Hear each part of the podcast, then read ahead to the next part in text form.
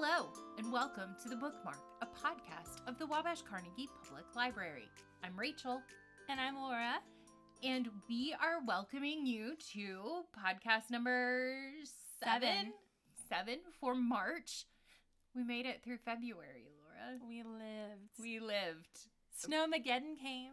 yes, it did with a vengeance. I uh I did this really weird thing where maybe it's not weird, but I did this thing where I went, "Oh, we got like 11 inches of snow last year. We won't get it again for another few years." Yeah, it doesn't work that way. Well, I wanted to think that it did. It's a nice dream. So this year I was more prepared for it than I was last year, and yet somehow more disbelieving that it was actually going to happen.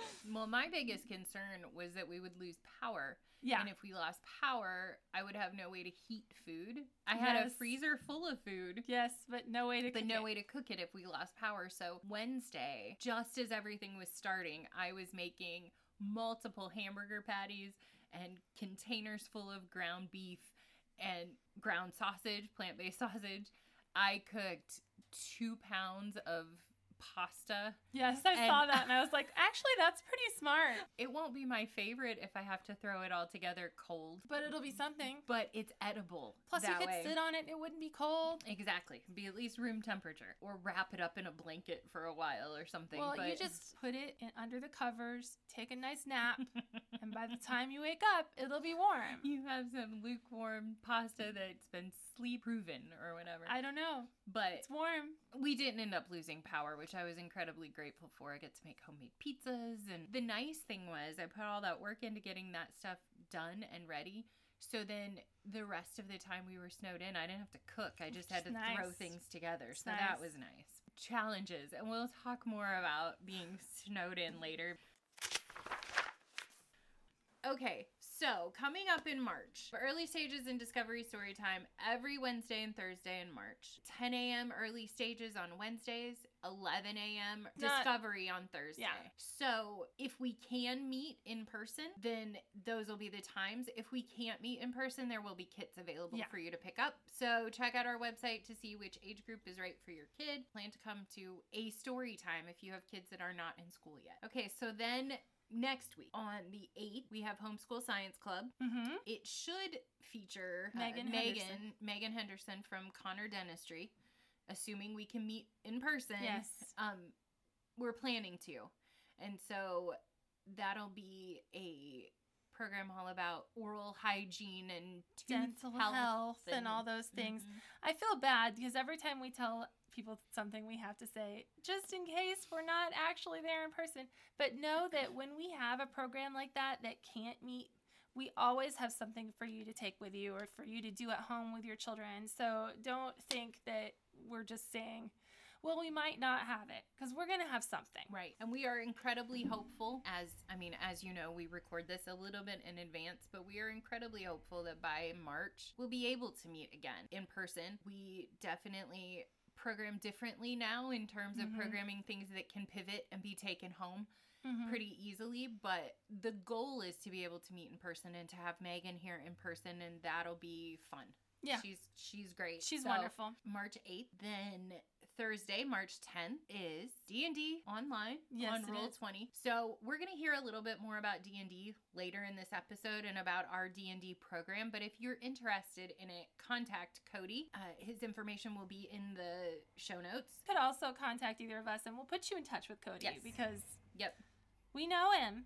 Yeah, He works here. We see him occasionally. I mean, I just was talking to him about growing your own mushrooms just a little while ago. Hey. So, you know, Yeah, he's so- around. You'll get to know him a little bit later in this podcast, and hopefully that will make him not seem intimidating to you. And you can be like, hey, I'm going to hit that guy up and take part in his program. That's coming up on the 10th. Then, the following Wednesday, on the 16th, we have the first in our spring book club series. I am so excited.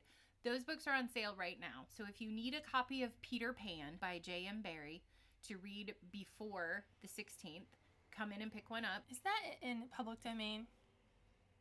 I believe so, but I'll have to double check. Because it's also possible if you prefer to read things on ebook that you can just download that for free somewhere.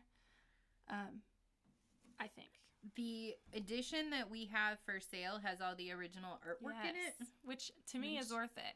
I am incredibly excited about. And at the time of recording this, they haven't arrived yet, so I cannot tell you how much they cost yet, but stop in or give us a call or check our Facebook page and it will tell you. I wonder if that copyright in the UK. The UK always had problems with us in the Victorian era because American copyright was notoriously non existent. so Charles Dickens actually didn't want his books published here because his books being published here meant that they were going to just basically be like old school pirated. Mm. And he was not a fan. That's interesting. He was not a fan of the US Yeah. when he came here. He was like, Yeah. this is not the place.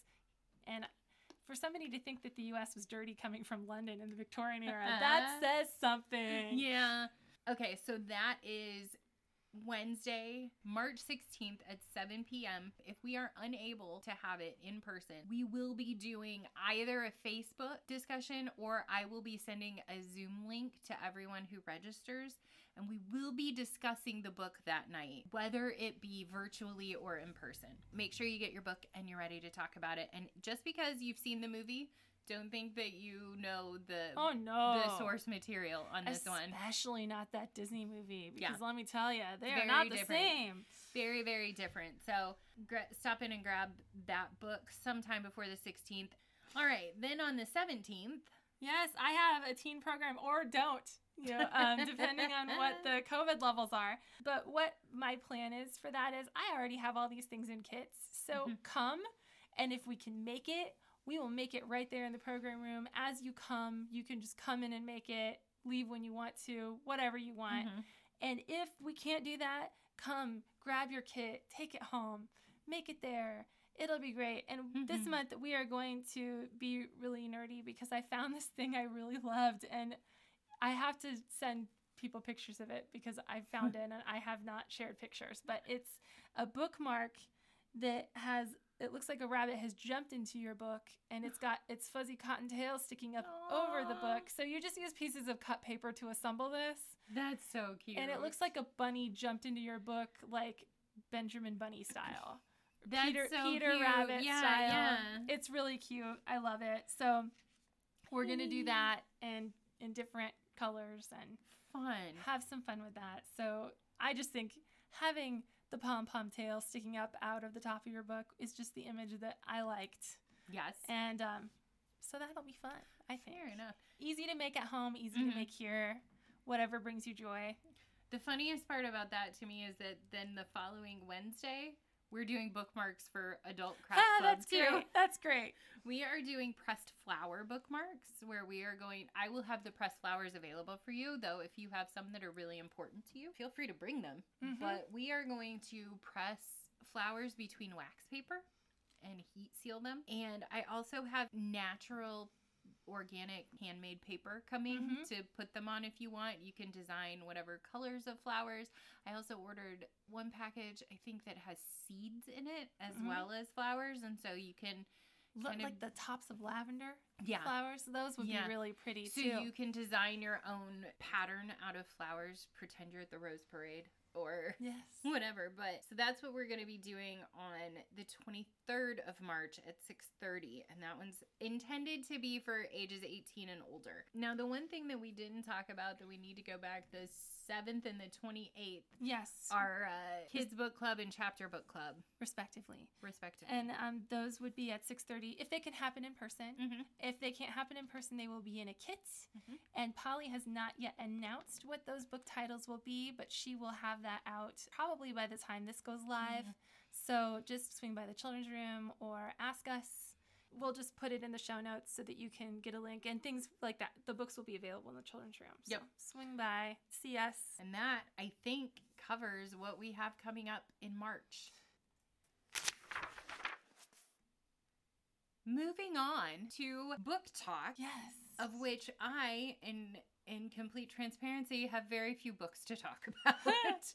We had decided that we were going to talk about books we read while we were snowed in, or books that you read when you're stuck at home and you can't go anywhere else. Mm-hmm. because the week before we were snowed in, I was stuck at home for a week with an illness that you're all very familiar with, I'm sure. And so I read the follow up to the Thursday Murder Club, which we talked about last time, but otherwise, I was not really in a reading headspace. And No. even though we had talked about, hey, let's talk about whatever we read while we're snowed in, I still didn't. I read part of one book. Yeah. That's it. Well, I'm including in my list books that I both read when I was shut in and Mhm. also read prior to shut in when you were gone Mm-hmm. because I did not read as many books when I was shut in as I assumed that I would because when you have four people snowed into a home, the environment for reading is not necessarily the best. True. Especially when one of those, well, one of the people staying in the house, people, is a small dog. That's number five, the, the fifth resident of the uh-uh. house. And the small dog in question, Piper, does not like snowplows to the point that each time a snowplow would drive by, she would panic bark at the window, oh, which meant every 15 minutes we had panic bark. Bless her heart, she just could not settle, could not be comfortable, could not get over it. Now Bless. she now she's like, "Well, what snowplow?" but for a, a while it was chaos fear terror and so i would read like 10 pages of a book soothe the dog 10 pages of a book soothe the dog and then i was i give up yeah. so Yeah. didn't finish a lot of books in quarantine not quarantine it feels like quarantine didn't I feel a lot of books when snowed in but Well, I, I finished I- one I did try to think back to when we were in quarantine, or not quarantine, but in like lockdown last Yeah. year or two years. That was two years ago now. yeah Almost two years ago. Yeah. Good gracious. Anyway, I was trying to think of some things that I read back then, but that was too far away. i didn't read then i couldn't read because i was too upset and Yeah. to some extent i haven't really gotten that back but Well, I did make a little list of some of the other things that I did that maybe you can take as recommendations of things to do when you can't get out and go somewhere else or you just don't feel like it. yeah because i mean you Um, might not feel like it Yeah, but I don't have a lot of book recommendations. I will start by saying the book that I'm working my way through is a book called When Striving Cease by Ruth Chou Simons. It's a nonfiction book. And as self diagnosed people pleaser, it is very much about stopping working toward earning people's approval, love, and affection, and just resting in the grace that you are loved and accepted, and that's enough. So that's what I'm working on right now, but that feels like a therapy podcast thing. Well, that's our other podcast. Right. And I haven't finished it yet, but it's very good so far. We don't actually have another podcast, No. but we could have a therapy podcast. Let me tell you. No, but if we go through all of the episodes of this podcast and talk about like isolate the times we've said that's for our other podcast, we could have like four other side projects. It's true. so I think we could convince the library to let us have all the side podcasts. because Maybe. we could have themed book related podcasts for every topic we've discussed. Oh yeah, easily. We could handle that. Easily. Sure. Great. We'll do a, a alternate universe episode of a podcast in the coming weeks and Our April Fool's podcast can be us having our therapy podcast. genius. What'd you read, Laura? Oh my goodness. I have been reading this series and it is eight and a half books long. Oh, Joke, dear. joke involved because the the eighth book, well, the ninth book is um eight book eight point five and it's genuinely five hundred pages. All these books are five hundred pages. Good gracious. And the series is called The Keeper of the Lost Cities. It's by Shannon Messenger. And if you think Harry Potter's too dark, I would say read these. Um, it's a middle grade series, and I, in, in all honesty, I will tell you, I read the first book and I liked it. I read the second book and I said, "Goodness gracious, oh no. can I take a black pen and just cut chunks of this book, and so it could be a 200 page book?" And then I read book three, and at first I was feeling the same way, and I'm like, "Can I get through these books?" Because they are very much written for a middle grade Mhm. reader. And I'm I'm criticizing these, but what I mean is as an adult I am having this problem. Right. A middle grade reader would not have this Right. problem. But by the time I got to the end of book 3 I was like, "Hello. Now now I'm hooked." Now I'm in. um, I I now see what she was building towards as she was writing all of these and if there had been just a little bit more intrigue earlier on, she would have hooked me faster. But I'm reading these and they're very fun. It's a girl named Sophie who has been raised in the human world and she finds out one day when she accidentally uses powers that she didn't know she had Oh, that she is not actually human at all. She's an elf, Oh, and she had been hidden in the human world by a resistance group among the elves, and they have now discovered this lost person that, that they didn't know was missing. She gets pulled into the elf world and told she can't go home because she's an elf. And so she um, has to deal with losing her family, um, which is hard. Um, and then she has to work her way through fitting into this world that she hasn't grown up in. So all the things that she has learned, like about astronomy, lies. Um, because the elf science is so much more advanced. They, they know more about the way stars are built and the Oh, science is wrong. So she's learning how to fit into this new world. She doesn't quite fit because she doesn't quite make sense. And it's, is it because she lived in the human world? We don't know. And as you read, you pick up more and more about her origin and who she really is and where she Uh-huh, came from. uh-huh. And uh, meet fantastical creatures and she makes friends in this world. It's really good. It's so fun. Um, so if you've got a middle grade reader who likes fantasy that is heavy on the world building, um, give them this series. Yeah. And and I will tell you, I have read so many of these books, and they're it's like somebody went through them in a fine tooth comb and said anything that could be upsetting, we're gonna take out. oh, So um, there's light fantasy action, but nothing really too scary, Yeah. nothing too violent. Uh, so something that would be appropriate to share with a younger reader than could necessarily read a 500 page book. Because yes, these books are 500 pages. So if you've got a reluctant reader, maybe try this in audio. but um, if you've got a reader, or make it a bedtime story and read yeah, it. to read a little bit at a time. yeah. Um, Talk about some of your other books. some of my I other bring up- books. Well, we're gonna pivot hard now. We're gonna pivot hard because I will read something like Keeper of the Lost Cities, and then I will turn around and I will read something that is from Japan. um, I read a lot of the golden age of crime fiction, in, um, and a lot of that is um, authors that you're going to recognize, like Dorothy Sayers, Agatha Christie, Ngaio Marsh. You know, people whose names are like associated with the golden age of crime writing, and they all had this club they would, were in, and they would wear Uh-huh. black hoods, and they'd hand around a skull, and they made the rules of writing a detective novel. Right. I'm not making that up. That's real. I know. I know. I'm just saying that. I'm saying that for people who might not know that I didn't make that up. I didn't make that up. But what a lot of people who read mystery fiction in the US aren't necessarily clued in on, at least my family was not, is that Japan also had a golden age of crime writing. When Agatha Christie and those other writers were published in Japanese for the first time, people started reading them and going, "Hey, this is this great." yeah. And yeah. so they started writing crime fiction in the same way, like with their own, you know, great detectives and and it's fun. It's fun. and I would say I have found like maybe 5 of these books uh-huh. that have been published in English. So you're not going to get them all. Yeah. Even though you want them, Right. you're not going to get them all. But there are some that I've gotten my hands on that I've really enjoyed. And so the first one that I grabbed recently was The Decagon House Murders Mhm. by Yukito Ayasu- Ayatsuji.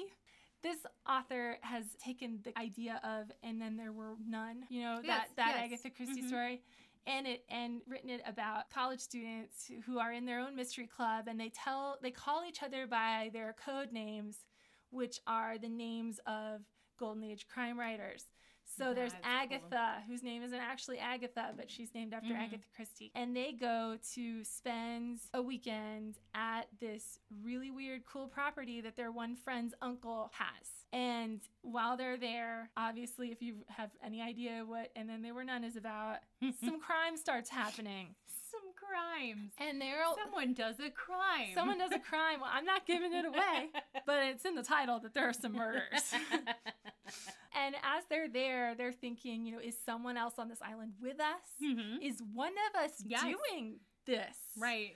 and then on land at the same time, you have some letters that have been delivered saying, You're a murderer and I know it. And this person receives one and he's like, But what what are you talking about? But I'm not. and it turns out that he was at a certain party Mm-hmm. And it all boils down to what happened at this party. Right. So you have this being investigated on the mainland, mm-hmm. whereas in Decagon House, which is everything is shaped as a decagon, which is a 10 sided thing, it's weird the room the room there's mm-hmm. charts there are maps and oh. that's one of the things i've enjoyed about the japanese mysteries that i've read so far is that they do a good job saying well here's your map this is what the house actually looks like. Then they give you the map they give you the, the map. They say here's actually what this looks like. We don't we don't give people enough visual aids we in don't. our books. They want you to have all the tools you need to solve this. Mm-hmm. and i did. And i'm proud. But you know it's a fun really suspenseful mystery. That was the first one I read, and the one that I'm reading right now is The Honjin Murders by Seishi Yokomizo, and it's the first in a series of 77 books. What? 77 books. This guy is known as the Agatha Christie of Japan, and his sleuth is Kosuke Kindaichi and he is like supposed to look scruffy and kind of like uh-huh. out of place and he was serialized in magazines and then became okay. novels and i think two of those 77 books are published in english oh wow so if you know japanese dive into these if you don't know japanese wade into these but if you love a traditional detective story mm-hmm. these are great. The translations are good. Um, there's a lot of beautiful descriptions of landscape that we just don't have yeah. here because the whole of Japan looks different than what we experience in this Fair. country. Yeah. And it's just fun. And it's not like picking up an, a manga and mm-hmm. reading that. It's not the same kind of vibe. It this mm-hmm. does feel like picking up an Agatha Christie mm-hmm. or a Dorothy Sayers and sitting down and reading it. It's just another culture. It's culturally different. Yeah. I it as you're talking about this book, there are times when I sit and listen to you and I just think, well, no wonder you recommend all the books that my husband loves eh, because you're practically the same person. and he's he's gotten really into Japanese fiction, or at least to a degree, and partially through graphic novels and, manga. He's a big Junji mm-hmm. Ito fan and mm-hmm. other illustrated Japanese art. Yeah. But he picked up a book like a year and a half ago now that was, I can't remember what it was called, and I'm not going to try to come up with a name because it's going to be wrong, but it was by a Japanese author, and he fell in love with that book. Mm-hmm. Just, I think that, yeah, you're going to have a hard time finding some that are translated yeah properly into english but if you can find some in any genre that you're into yeah there's go some, for it yeah. like a fantasy one that i loved in high school that i read so many times that I, I this is the only time I've ever considered not returning a book to the library. it's called Dragon Sword and Windchild, okay. and um, I forget the author's name, but it's a trilogy, and only the first two books, the last time I checked, had been published in English. And um, this one, it was such a cool fantasy. It was such a different way of approaching fantasy than what we have, which is here, I mean, and it's changing, but it's very white, very patriarchal focused. There's a hero with a sword who goes out on a quest and comes back and wins the heart of the lady. You know, it's very much inspired by the chivalry tales that we had way back when. But Japanese stories are you know there are water spirits there are different things that we just don't have. So if you if you ever get your hands on dragon sword wind child you should read that too. That's great. There's some other really cool stuff out there and it's not necessarily it's not necessarily either all mystery or all all fantasy. fantasy. Yeah. there's some other stuff too. Genres are different. Our genres are defined by our culture. Yes. And so and and even by extension you can read books that are european or sure whatever and they'll be slightly different but culturally they're still western mm-hmm. culture and by definition the books we get quote unquote in translation are more highbrow in our view as mm-hmm. like an american publisher would say well it's in translation so it's marketed more literary mm-hmm. than it would be whereas i think we have a lot of writers um, cl polk is one who's writing fantasy in a very literary way mm-hmm. and if i were to classify it i would say this is literary fiction that is also fantasy, but because we're in the United States and because we think of fantasy as less highbrow, mm-hmm. it is a popular read and not a status mm-hmm. read.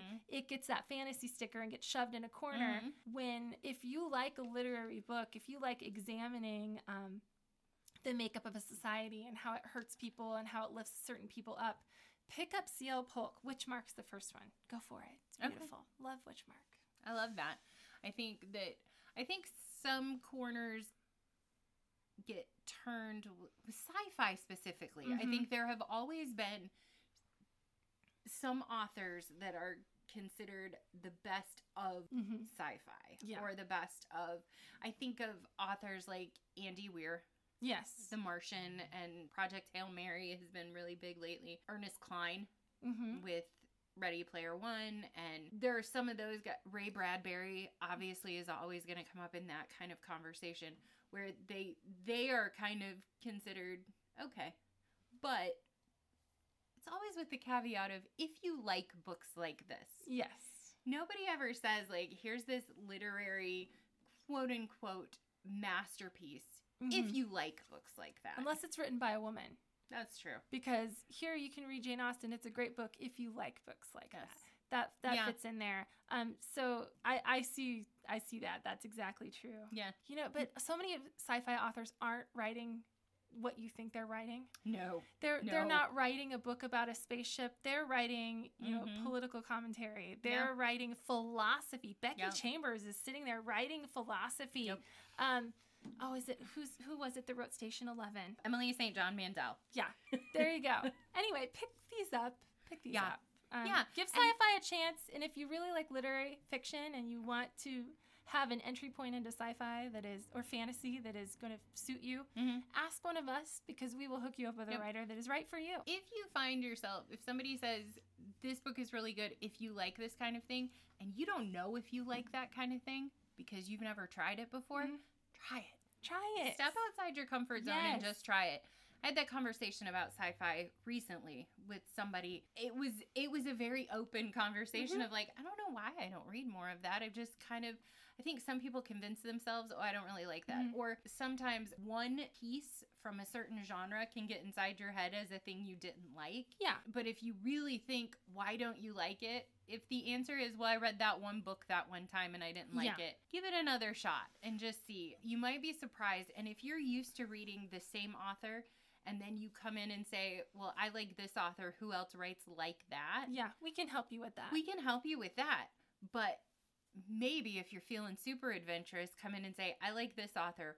What's about as far opposite of this as I can get? yeah. And we can help you with that too. Mhm. And and really when we say if you like Tolkien, what we're saying is if you like lots of world building and Mhm. descriptions, Mm-hmm. if you don't like that, there is fantasy that doesn't have Yep. that. Yep. So if you want to get away from sentences that use the word green 50 times because bless Tolkien's heart, his favorite word is green. The man used that like crazy. If you hate world building and you really just want to dive into a character story, mm-hmm. there are books that are that. My point is just let's not write off genre fiction because it has a sticker on it. Yeah. Can you tell I don't like stickers on books? I agree. I yeah. feel like it pigeonholes. Do you want to know? I'll put this to you Mhm. right now because this is my thing. I don't like Western. Mhm. Why don't I like Westerns? Um, Uh, I have a western for you to read that you'll I like. feel like I don't like Westerns because they feel, I don't know if chauvinistic is the right word, I have a western for you right now. but they feel dirty I have the best western. and dusty You're gonna love this book. and gross. And it's not a time period that I'm into, and it's not uh, Yeah. that kind of thing is not for for me. Is what I would tell you. And now you're so excited about it that I can't wait to read whatever it is Okay. that you.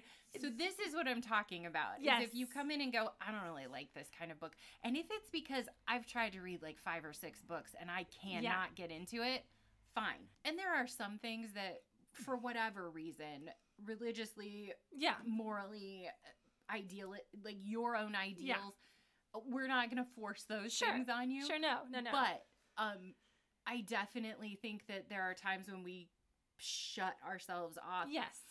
so we can find something for you Oh, we will find you something. I promise we will find. we will something. take it as a personal challenge if you want to try something Yes. different or something that you think you don't like we will take it as a personal challenge We to will. make sure we find something that Oh. blows your mind Oh, we will. so The book you need to read, and this is your challenge should you choose to accept right. it. It's called Upright Women Wanted. It's by Sarah Gailey, and it is um, it is bookish, okay and it is female centric, and and it is um, it's really exciting and different, and it plays with our concept of what a western is okay and uh, it's a novella, so it's very short. Um, it should be available on everything to download because Okay. Tor is really good about that. Tor is doing great thing. That's the publisher. They're doing great things with novellas. They're being Mhm. very experimental. You should read that. I, I read it real quick. It's just so fun. It's it's a great way to read a western and then be like, oh, oh, Oh, this is what it could be. it is women traveling together Okay. and, and found family and it's Okay. excellent so yes absolutely read a Okay. western read upright will women it. and then when you're done with that read magic for liars also by sarah gailey which is like a detective story meets hogwarts okay. you're getting assignments today I'm fine with that. but uh then my other snowy things that i did i bought the new pokemon Yes. pokemon arceus and in the time i was snowed in i completed that Did Pokemon. you? I haven't caught every single Pokemon yet, but I've completed the storyline. That's excellent. If you like that, go for it. did not play Pokemon, but I did play a lot of Stardew Valley. Yes. And also, I have crossed over Animal Crossing Yes. New Horizons. and so, where I was firmly in the Stardew, that's not really a war. Stardew No. versus Animal Crossing would be the most laid back, relaxed war on the planet. But I waded into the Animal Crossing waters yes. and I am enjoying it far more than I thought I would. But that was another thing that I did. And then the other thing that I was going to talk about, which is just slightly off topic, but I think it's not that off topic. do we Um, have an on topic? Just dive know. in. We do have books about this concept We do. in the library. But the other thing that I would just encourage you, should we get in another position where we are snowed in, where you have to stay home for a week, Mhm. where God forbid we have to lock down again, any of those things where you're at home for an, a, a certain amount of time, I'm just going to highly recommend journaling Oh, and yeah. not journal not necessarily like dear diary style Mhm. journaling keeping a record of some sort of what happened how Mhm. you were feeling what you did to pass the time not only for your own mental health of getting it out Mhm. there but having your own like family record of what you did Mhm. whether you live by yourself or you have a house full of 10 people. And it doesn't, like I said, it doesn't have to be Dear Diary style Mhm. journaling. It can be a collection of lists Yeah. things I felt, things we did, things I ate, new things I tried.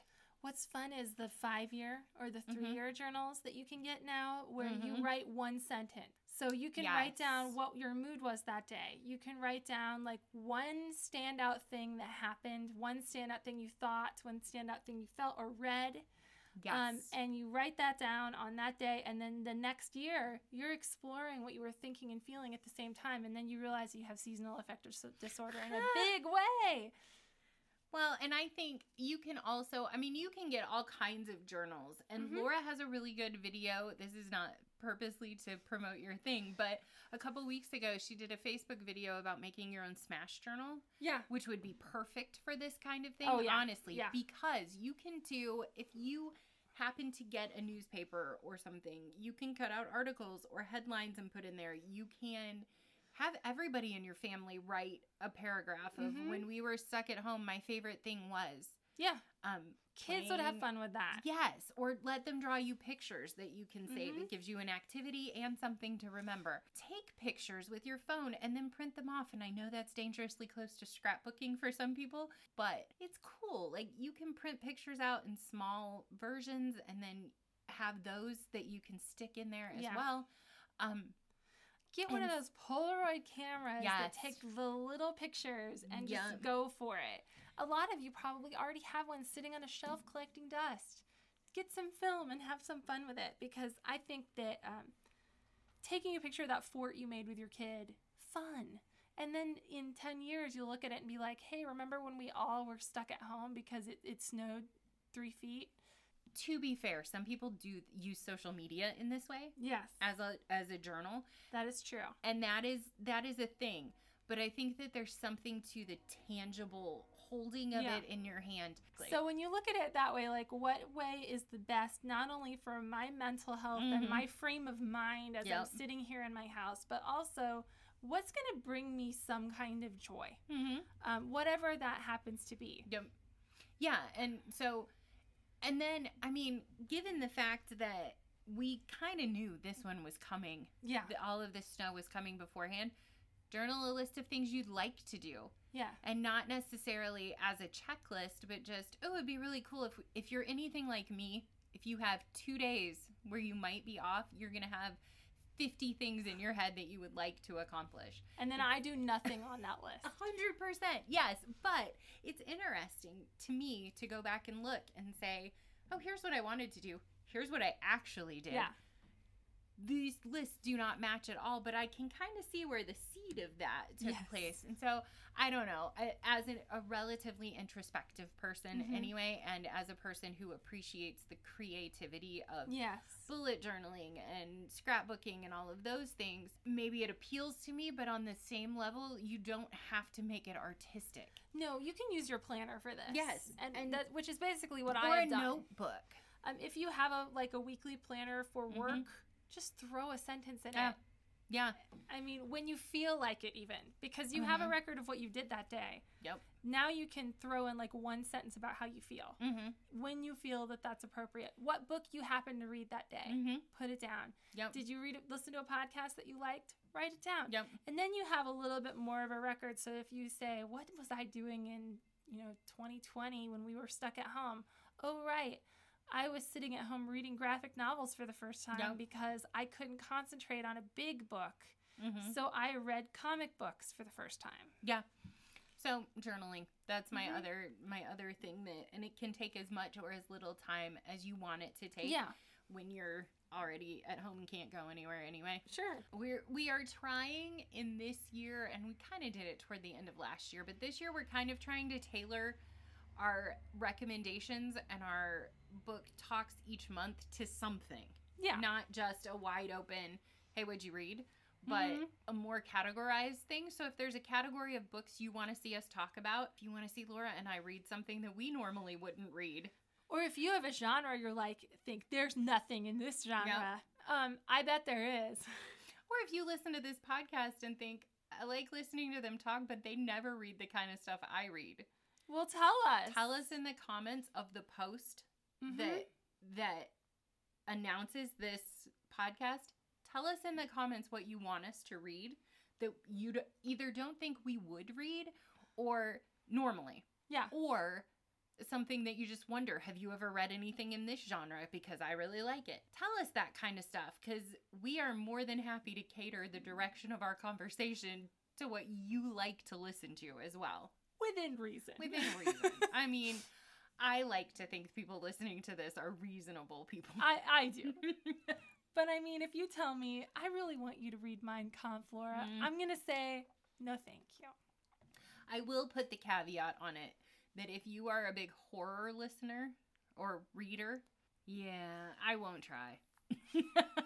I won't try because I know my own brain Yeah. enough now to know what will live inside my head. And that's okay too. It's Yeah. okay to have no, some it's boundaries. absolutely fine. So, anyway.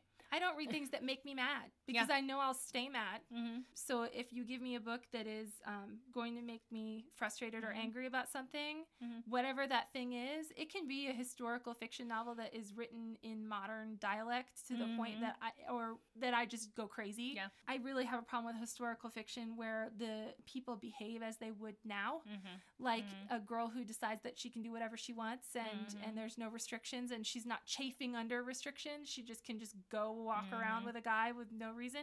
I get really mad at that because I think you didn't do your research. Right. And that frustrates me. Yeah. As much as watching a historical television show and finding that you have disability safety signs that you haven't removed in the castle you're using as your set. Take it out in post, guys. So boundaries Mhm. are a good thing. Yeah, no, healthy reading boundaries are fine Right. and good and, and right. Well, You should yeah, have for those. sure. Just because, listen, we are going to advocate a million times for the right to write and publish Mm-hmm. without censorship. And, and the intellectual freedom to read whatever you want to read. We're big advocates for that. But just because we advocate for the right to express yourself as an author does not mean we advocate for you to have to read everything No. that's out there. Know yourself, know your mind. It's okay to stretch your what you think, to stretch your mind, Mm-hmm. not to put yourself in what you already know to be a dangerous mindset. Of course. Of So- course. I don't know how we got off on that, but for this week's featured staff of the month, Laura and I are welcoming Cody Abbott, our circulation manager here at the library. Cody, welcome. Hello. We have a series of questions that we are going to ask you so that people listening can get to know you better. And then we're going to ask you a little bit about another program slash service that we have going on. Okay, so the first question that we have for you is what do you do here? Well, I am the circulation manager, so Yes. that means I am responsible for the organization of the shelves, um, the services at the front desk, um, keeping patron records in order, running overdue notices. So if you get one of those in the mail, sadly, that is from me. I also do ordering for Overdrive, which is one of our online services, and I recently started the Dungeons and Dragons program. We talk about Overdrive a lot on this podcast. We do. And Overdrive get a lot of exposure from us. Yes. I plugged it in one of So- my And, and if you're not familiar, Overdrive and Libby are the same thing. Yes. Yes. Yes. If you could write a book about your life, what would the title be? And alternately, if you don't want to answer that one, who would write it?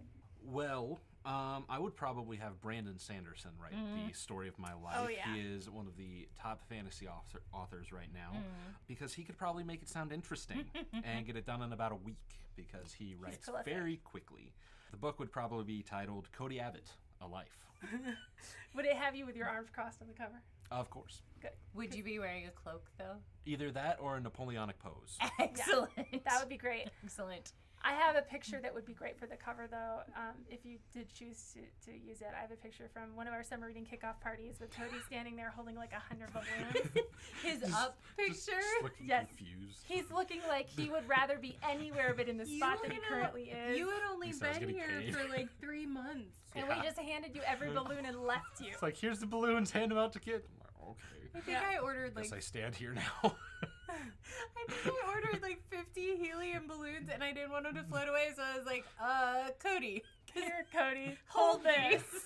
Let me ask you, what is your absolutely favorite thing right now? Well, my furnace recently broke, and we didn't have heat for about two weeks. So currently, my favorite thing is the sound of my furnace running. It's fair.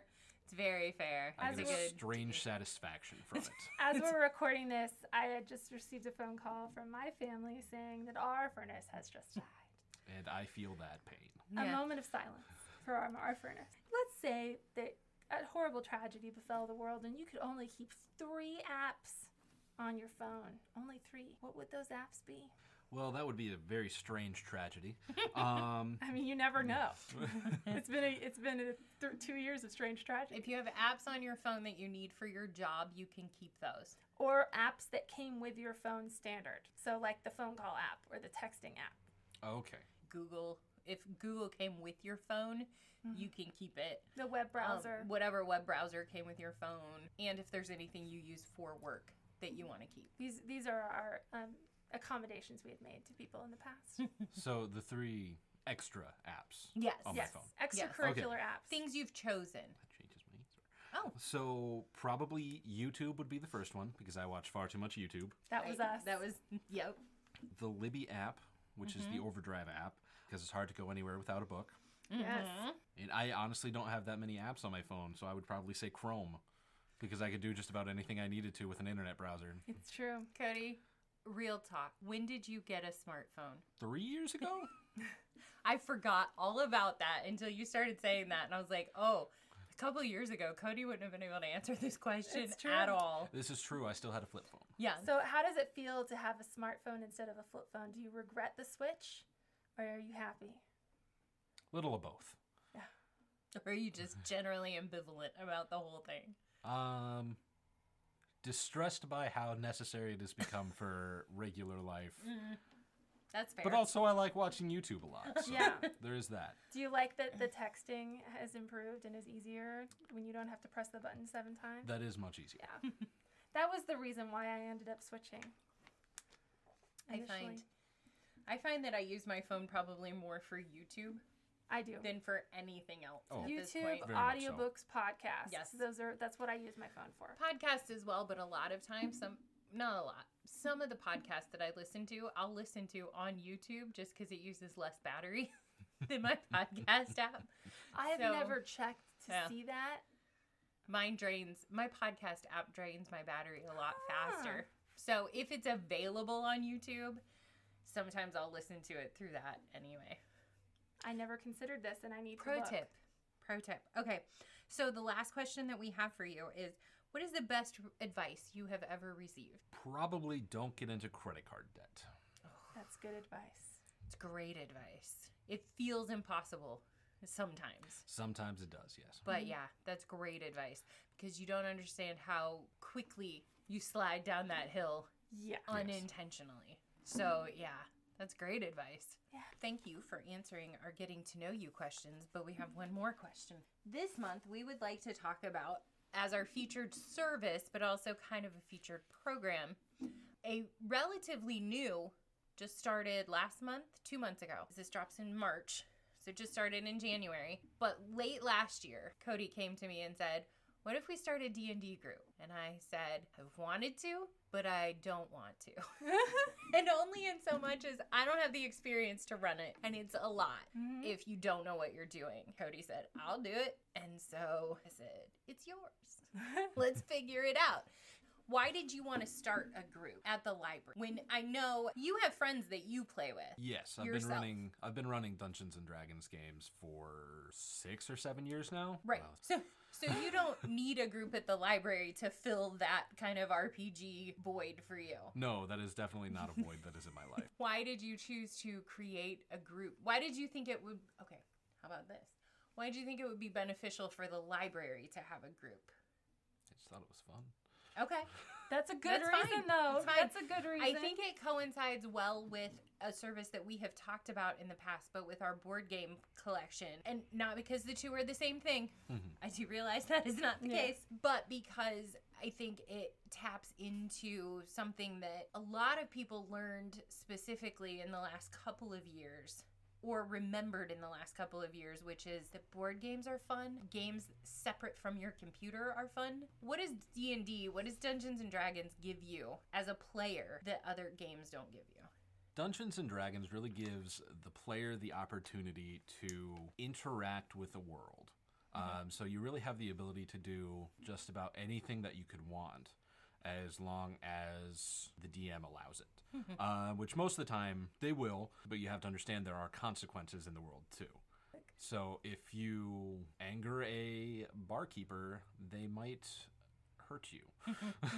here's what i would say to people who wonder why is that a library thing it's storytelling it is. it allows every player to be a part of a collective story that you're all telling together. And I, I think that that is, A, it teaches you to work, especially if you're playing in a library setting, which is not just your friends at home. You're playing with some other people you don't know. It teaches you to work with other people. Mhm. And then you get to tell a story Yeah. or create and craft a story. And you may never feel like you're the person who's ever going to sit down and write a novel, but if you want to take part in the storytelling of some epic quest, join D&D because it's a way to do it, I think. Oh, absolutely.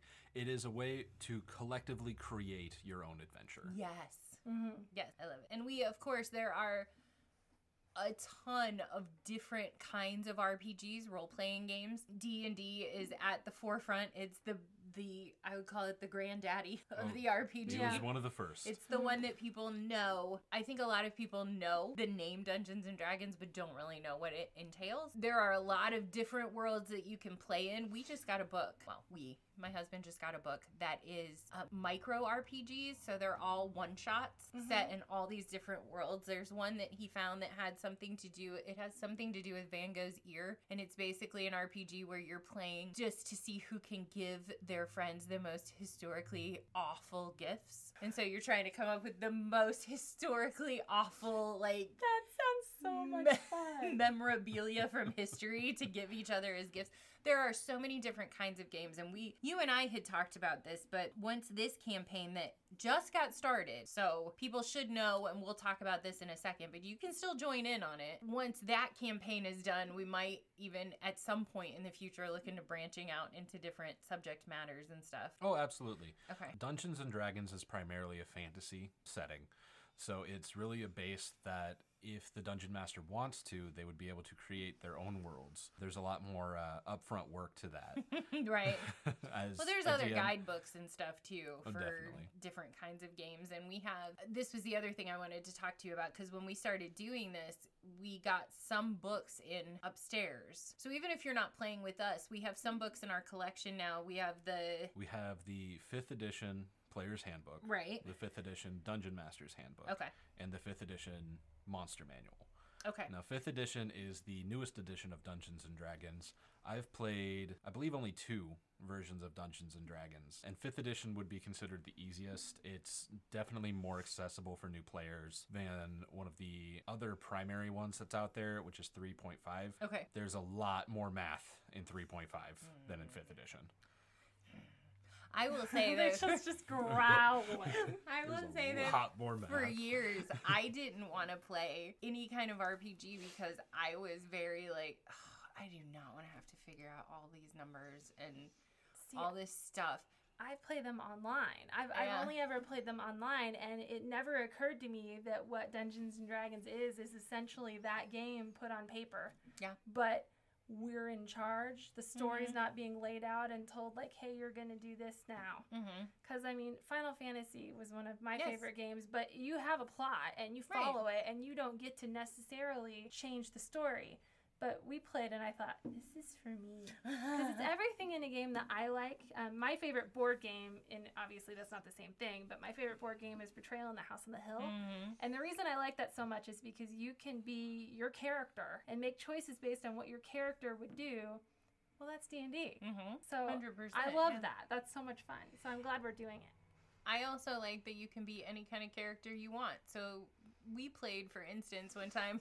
Cody and his wife and my husband and I played, and uh, I all I wanted to do was solve the mystery that was ahead of us. So I'm like, ignore whatever, like block everything else out. We've got to figure out who is this woman, what has she done, what are we looking for? Oh, we got to find this stable hand. Well, then let's go look in the stable. Meanwhile, these two are like trying to burn the village down and Specifically, her carriage, set fire to a Not carriage and not the Like- village, the carriage of the creepy like, lady. why are we wasting time we have a mystery to solve and It's we so were much faster if we who- burn who her loves- carriage. Who loves cozy mysteries here? I know. Who wants to I solve know. the mystery? my husband and I were talking about it afterwards and I just said I've realized now what intimidated me about about role playing games was I didn't necessarily think that I would be good at the role playing aspect of it. One, it's not actual acting.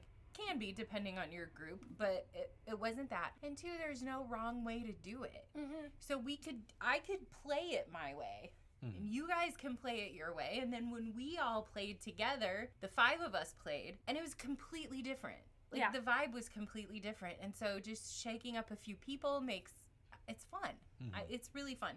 So, if someone is interested, I say this is what I've been telling people that whether you are a passionate expert about D&D or you're mildly interested in what is an RPG and how does it run, D&D does not meet in person right now. It does not meet in person right now. For the foreseeable future, we are looking at playing on the website Roll20, you do have to have an account for, but it is entirely free. We're not going to make anybody pay anything for this. And it's a learning experience for all of us.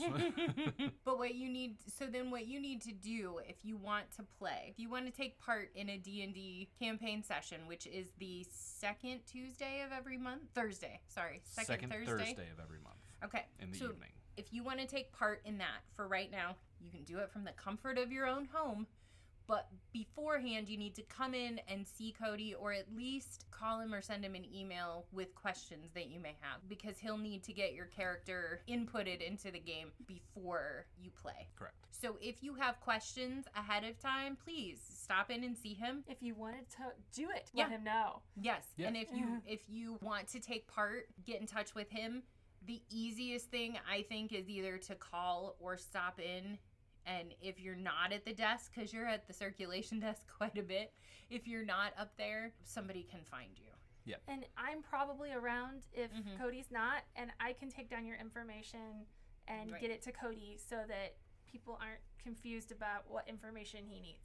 Right. If you're interested, take part. We've got a, a small group now, which is a good there's no such thing as you don't need a 35 person campaign in I D would and D. kind of So feel like it would be probably better if you didn't have a 35 Right. person. No, But- that would be impossible to Yeah. run. Yeah. I know. All I'm saying is we have a, we have a small group now of about five people, I Mhm. think, Yep. and that's great. But there is room if you want to play or observe or whatever to figure out if it's a thing for you. hmm So there's still room in this campaign for now. And if you're curious and you don't know what it is and you don't know what's going on, check out one of the books we have and read Yes, about it. baby. Cody gave me a couple different um, videos to watch on YouTube Mhm. that were suggestions of how to start. So I bet he could share those with you if you came and asked. Absolutely. If you have any questions, I am available most days during the week during normal business hours. Okay.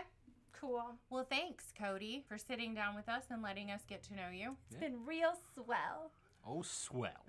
oh boy.